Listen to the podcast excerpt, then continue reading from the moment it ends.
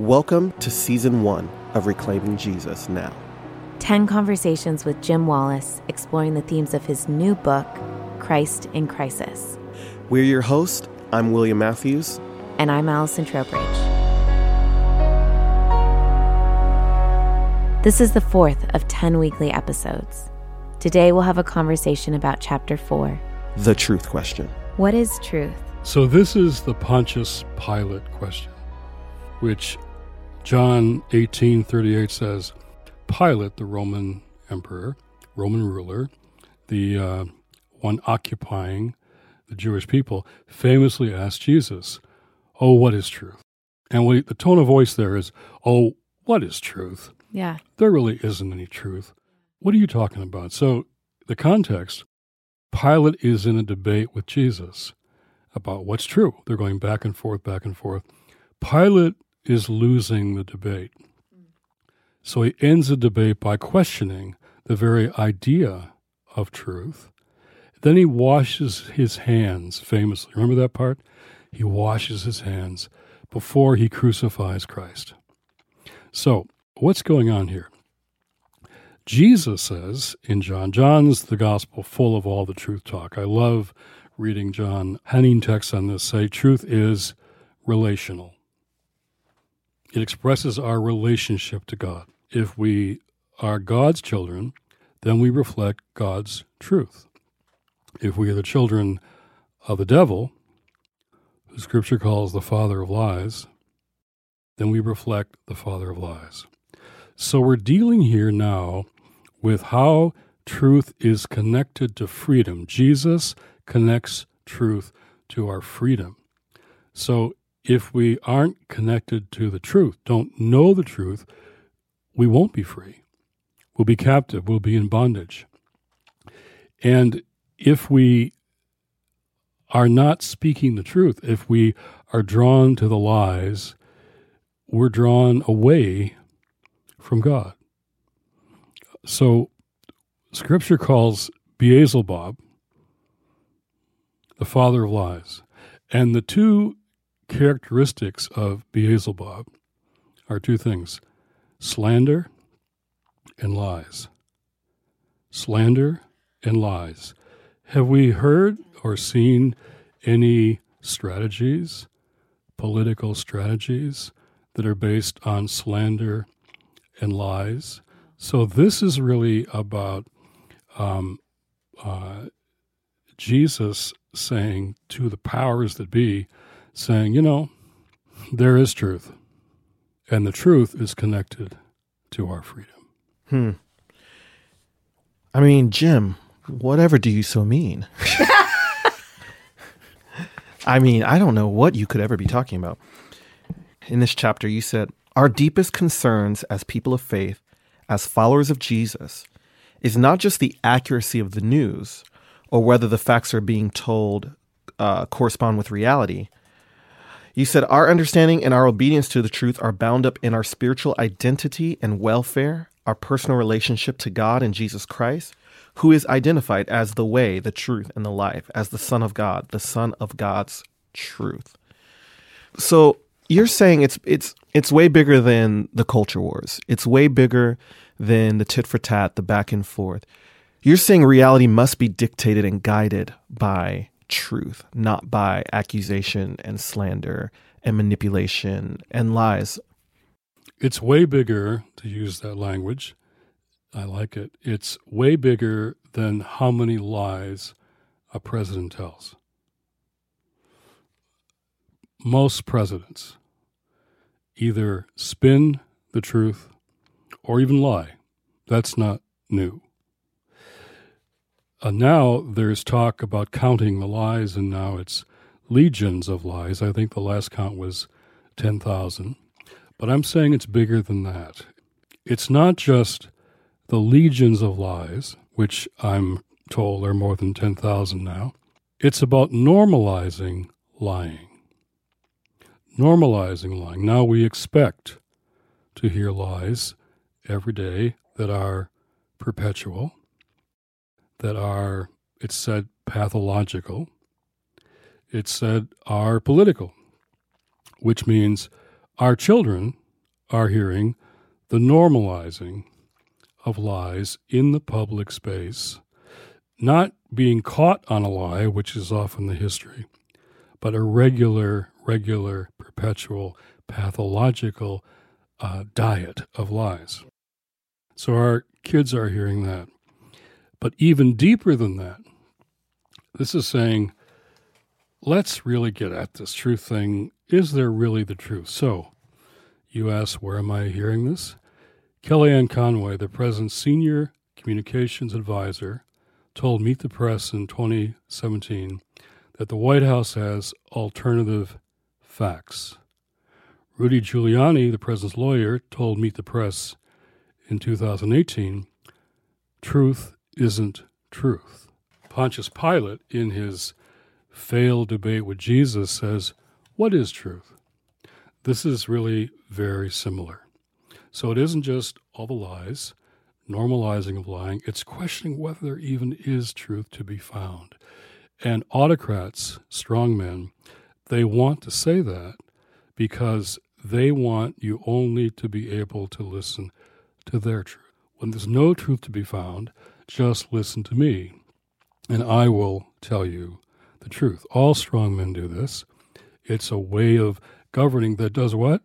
Holds people captive, puts them in yeah. bondage, because they've taken away the truth. You have a great line in the book where you say, Truth holds power accountable. And so it would make sense when someone is trying to to grab power if they can attack truth and say there is no truth but what I say. That's the ultimate power move. And and I would love your thoughts on on what this means for a free press in a society where an administration is calling that free press the enemy of the people. Well, you just said it.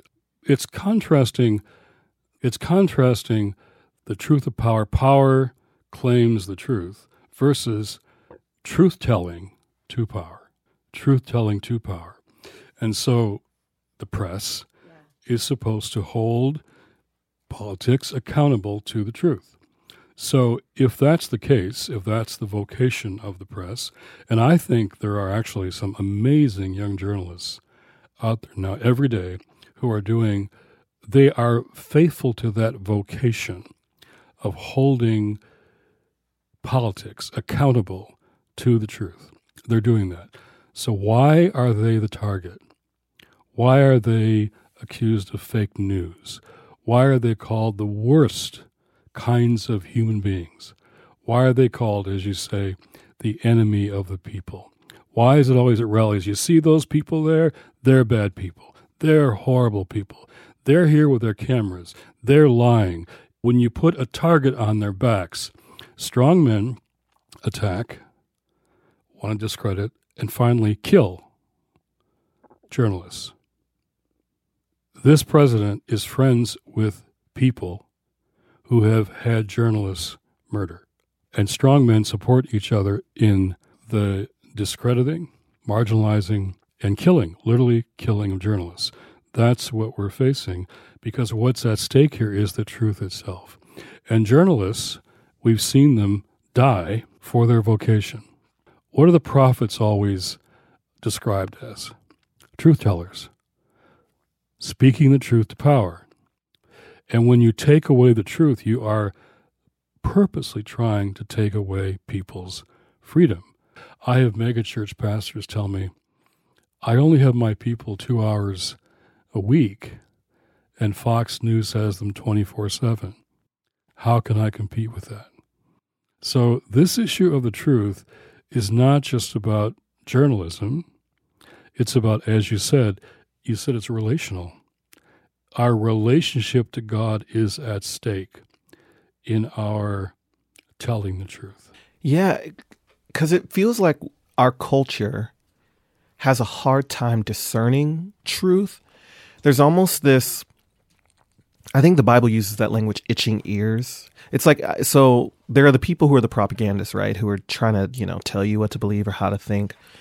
but there's something in the way that we hear that it's like something that's titillating. Like we, We kind want of it. we perk we up. click on We're it. like, we what's share that?" it. Yeah, like and and to me that's how this environment was created was because, you know, I was told I'm hearing that Obama wasn't born in this country. I'm hearing these things. And there was something it's like there's something in the salacious rumor. We are we are so in tune to salacious rumor as truth that when truth actually shows up, we we're lost when we mm. demonize it and we how dare you tell us that? And it, mm. it almost feels biblical. Like it Yeah. feels like the children of israel and Yeah. the prophets. Like it's that same thing. And and so i almost think there's there's something in our culture right now. And i don't know if it came out of like maybe the the celebrity kind of gossip culture that we've created Yeah. um and the way we tell our stories and and the fantasy kind of culture.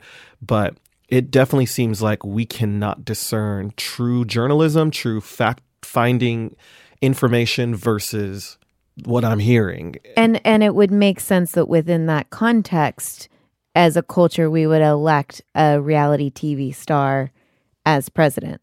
Yeah Well, Timothy seems to agree with both of you. Uh, in his second epistle, he warns about people who, quote, have itching ears. They will accumulate for themselves teachers to suit their own desires and will turn away from listening to the truth and wander away to myths. wow that's pretty on its nose right yeah there Itching ears to hear things we'd like to hear. yeah yeah So, what do we have itching ears to hear? Timothy is really pressing that question. Yeah, because rumors kind of travel like wildfire. They almost take on a life of their own, and there's something about it's about that that feels maybe Rene Girard with mimetic theory kind of hits on this a little bit in terms of we desire what others desire. And so there's something in the desiring of that to be true that we grab a hold onto. It creates its own life. That accusation runs wild and it's like it just travels and it has a life. And then that we almost discern that as the spirit of God. Right. Like I've been in church environments where I'm like, oh my God, the amount of like flattery and just outright like lies that happens. And it's like people will just believe all sorts of things about other people just because somebody said it yeah without any like trying to figure out what is actually true. Like people go, oh, it's true because, you know, so and so said it. on top of that you have a digital culture where we have all become publishers and we're all able to That's a great point. create and share content in a rapid way, which is on one hand a beautiful thing, and on the other hand can be a completely destructive thing because then we lose this sense of what is credibility, what is credible, what is researched, what is, you know, what does it take for something to be printed in the New York Times versus posted on a Facebook page. And we've kind Yeah. of lost the ability to discern that credibility piece. And so it's almost as if we see it written somewhere and therefore it must be I've been Fact. I've been guilty of it. Like we I've done it. I've I have retweeted a stranger who said something that I thought was true, even if I hadn't necessarily checked to see if that thing was actually true. Or you know, and I try I honestly have had to make a conscious effort to go if I retweet someone. And that but that's realizing at the end of the day now I am a publisher because I have an account Yes. and I can pass on articles and Yeah. people will listen to it just because I tweeted it or said it that that's taking a type of responsibility that I I'm trying to be a good steward of. But if I'm not remotely in touch with that, it can be easy just to go, well, so and so that I like said that, so therefore it must be true. Or these statistics that maybe aren't backed up by any fact, you know, I can just perpetuate them even if they're false. Um, So let's go back to what you said, Allison, a few moments ago about is there anything in what we should learn about a TV reality star becoming the president? Okay. There's a television reality culture that's been out there for a long time.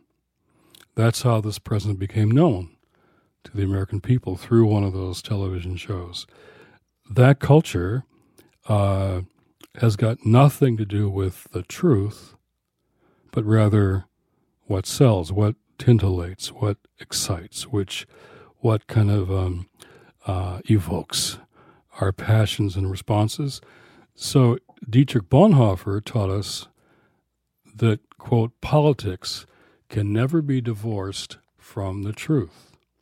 Stanley Hauerwas, an American theologian, uh, speaks of Bonhoeffer and says that Bonhoeffer believed cynicism is the vice that fuels the habits to sustain a politics that disdains the truth.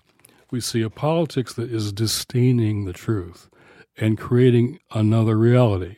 Yeah. As TV reality wants to do, create a fictional reality that that sells. Yeah. So now and looks like truth. It Yeah. it it it, lo- it at a glance it looks truthish. In this chapter, you quote C.S. Lewis. In you for, you first talk about how the angels of darkness must disguise themselves as angels of light, and you quote C.S. Lewis saying that if the devil were to succeed in England, he would need to wear a three piece suit and speak with the Queen's English, and surely never appear as a red demon with horns and a pitchfork. And you say it is the same today. Talk about that for a minute. I'm the president. Those who disagree with us hate the country. They don't love America. They hate America. I heard this last week about four brown and black women Congress members. They don't agree with me. Therefore, they hate the country. Uh, leadership is defined by money, sex, and power. In our culture, those are the three gods money, sex, and power. Now, that's why there are these, these disciplines and all the religious orders that had a response poverty, chastity, obedience, or simplicity, uh, uh, restraint, and discipleship, as opposed to letting money, sex, and power rule, which are not bad things if they're done in the proper human context. But when you have a president who has, who these are the ultimate values and the ultimate purposes of his own life, the ultimate goals he's always had, somehow they become the test of what's true. That wealth and power and self gratification are indeed the goals we should strive for. So that's not just lying, that's undermining the truths of God. It's normalizing those values. And then it's always targeted, targeted at their enemies. So they target the press, or they target black athletes who take a knee in clear, direct response to police brutality, not in response or reaction or attacking the country or the flag or veterans. That had nothing to do with ever taking the knee. He says it's about hating your country. That's a lie. It never was. Taking the knee was, in my view, a prophetic, truth telling statement with athletes using their forum, their, their platforms, their influence to speak to an issue that affects people of color every single day of their lives including wealthy ones. all of them, including black athletes who have been uh, put over the hoods of their own cars and searched because they're nice cars, and that driver in a nice car must be a drug dealer in the minds of of this lie. I think in this conversation, it can get very easy to point the finger and to, because if you're remotely conscious or aware or listening to the Holy Spirit, you can easily say, okay, this is wrong. This is, this is not the spirit of Christ. This is antichrist. This behavior, this rhetoric, this dehumanization. Yeah, Walter Brueggemann, I love his definition of truth. He says, truth is a cluster of relationship between dignity, security, well being, and respect. There are things that easily violate all those things, like truth being the, that cluster of relationship. And so when we see the cluster of accusation, blame, dehumanizing, right, that's that is obviously antichrist. How do we then, though, as we speak truth to power and tell the truth, do it in such a way where we do not become the arbiter and the judge of everything and everyone. And and I know in the book you you begin to talk about uh, the scripture and, and the words of Jesus. In particular, you kind of point out this reality where the sin we see in others are often connected to the sin we see within ourselves. And often we rage against that and we hate against that. So maybe can you talk to us about what does Jesus have to say about not setting ourselves up as the ones that see and are aware, not setting ourselves up to fall into often the same types of traps? Well, wanting to go deeper, which you're doing here, is really important that we don't use the truth ourselves self righteously. So Jesus says, don't judge others with a log in your own eye. So here's the text in Matthew Why do you see the speck in your neighbor's eye, but do not notice the log in your own eye? Or how can you say to your neighbor, Let me take the speck out of your eye while the log is in your own eye? You hypocrite. First take the log out of your own eye, and then you will see clearly to take the speck out of your neighbor's eye. So Corinthians says, We see through a glass darkly. So the first thing we approach the truth with is humility, not righteousness. We try to speak what we understand is God's truth, what Jesus says, what we believe deeply. So you have truth telling by John Lewis on the Edmund Pettus Bridge, fighting for voting rights and being almost killed that day for it, telling the truth to Jim Clark, Sheriff Jim Clark, and his troops who ran them over, or Dr. King speaking the truth uh, as he understands it. But looking at our own eye is critical, says Jesus, for judging others. So this truth question doesn't get to be just a finger we point at our political adversaries. This is something that has to hold us accountable to integrity in what we say. What are we saying? Then what are we doing? What are we doing ourselves to live out the truth in our own lives? Why do you think the current American church has been so accepting of a president that lies so frequently and unabashedly? Because some have entered into a transactional relationship with this president, a Faustian bargain.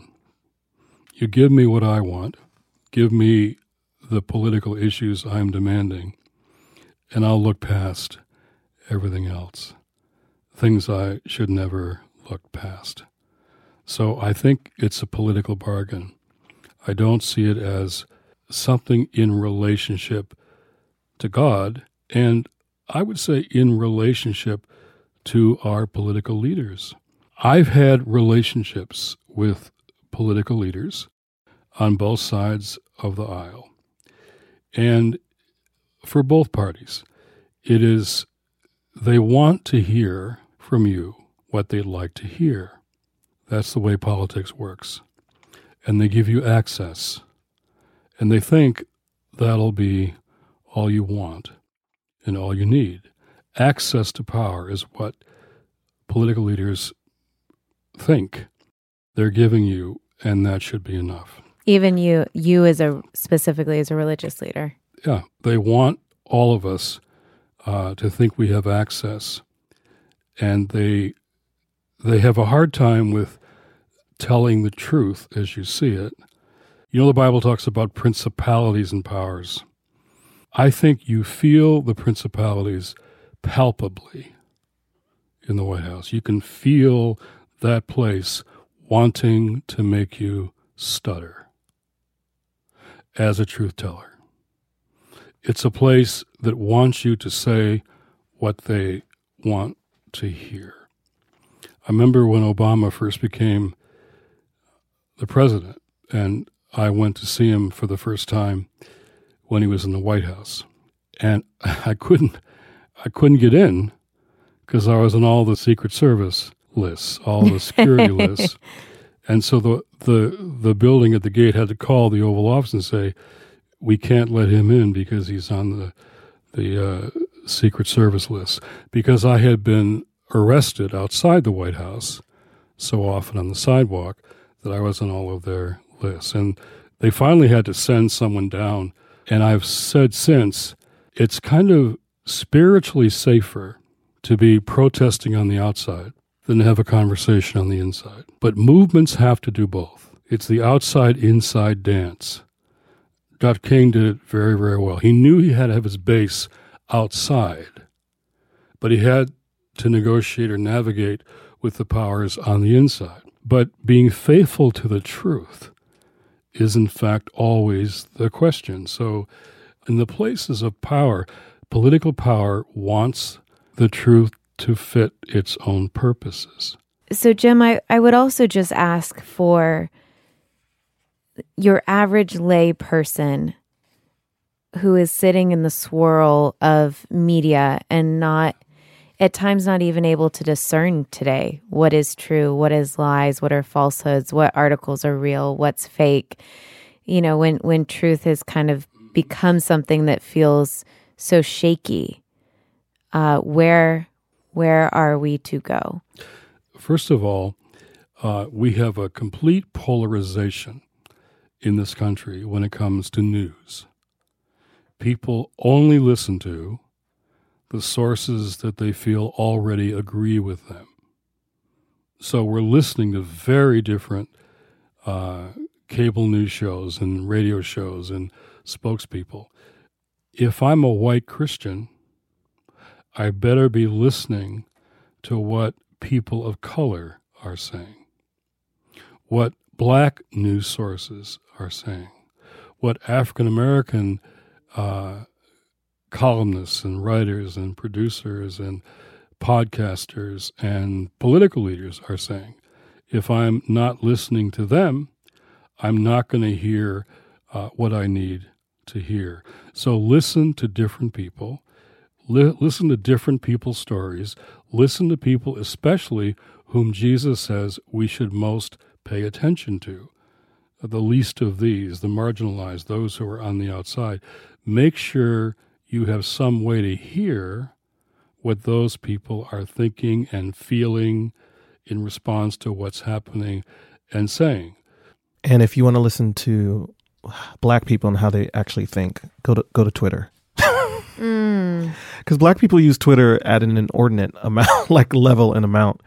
I would say Twitter was one of the first platforms that I saw black people, particularly black millennials, uh, get a real voice in That's really anything. cool. And like it was one of the first platforms that was used to articulate that frustration. Obviously, Ferguson as an uprising was really carried on and made known by Twitter. And so um, a lot of us are having conversations specifically on Twitter and building digital communities where we're talking about, we're sharing articles and we're talking about things and how they affect us in very vulnerable ways. We're talking about race as a trauma and PTSD. And I know the Me Too movement and uh, was very similar in that way with the hashtag and the Church Too movement. Uh, in, so there are people out there that are expressing, like Jim saying, opinions and thoughts that maybe are out of the normal echo chamber, but that's how I began to learn was honestly by listening to women's stories through Twitter. So Black Lives Matter uh, was not sort of welcome to the media world by by the mainstream media. Uh, it was a new platform that God created, and I happen to know the woman who was the, you might say, communications director for the Ferguson movement, and she was a black woman who had never had any mainstream media experience, but she was really good at exactly what William is saying putting words out, putting stories out, reframing what happened and why it happened. One time she was going to the drugstore just to pick up on some personal things that she needed, was followed in by 12 police officers. She was singled out because she was such an effective communications director. And they circled her around, and she said, What are you doing? Oh, we're just shopping. Oh my gosh. She was deliberately targeted and intimidated because she was doing what William just said. She was creating another platform, another voice, another place for people to listen and to learn that wasn't controlled by the mainstream media. So Black Lives Matter has created this whole new movement around police brutality, but more than that, it's created this sort of place and platform and voice for voices that hadn't been lifted up or heard before. They were there. They just weren't being listened to. So some of the most effective young activists are those who are creating new platforms. So how do we not just get stuck in the old platforms? How do we listen to and create new platforms? But I, I'm not I'm not reading from this book much in our, our conversation, but this last paragraph in the truth chapter I want to read. It says, For the sake of the nation's soul, we must now see clear consequences to lying. We need to acknowledge how the normalization of lying is creating a society for ourselves and for our children in which truth no longer matters. And we must correct course. That is, if we truly want to reclaim Jesus. Mm. And as you said at the beginning, truth holds power accountable. And truth will set us and keep us free. The music you're listening to is provided by this podcast's very own William Matthews. Reclaiming Jesus Now is brought to you by Sojourners, faith in action for social justice. Podcast produced by Paul Woodhull from the District Productive Podcast Network and Chris LaTondresse. To learn more about Jim's new book, visit us online at book.sojo.net. That's book.sojo.net. And if you like what you heard today, please help us spark more conversations about the future of faith by telling a friend or leaving a quick review. That makes all the difference. Thanks for listening. God bless you.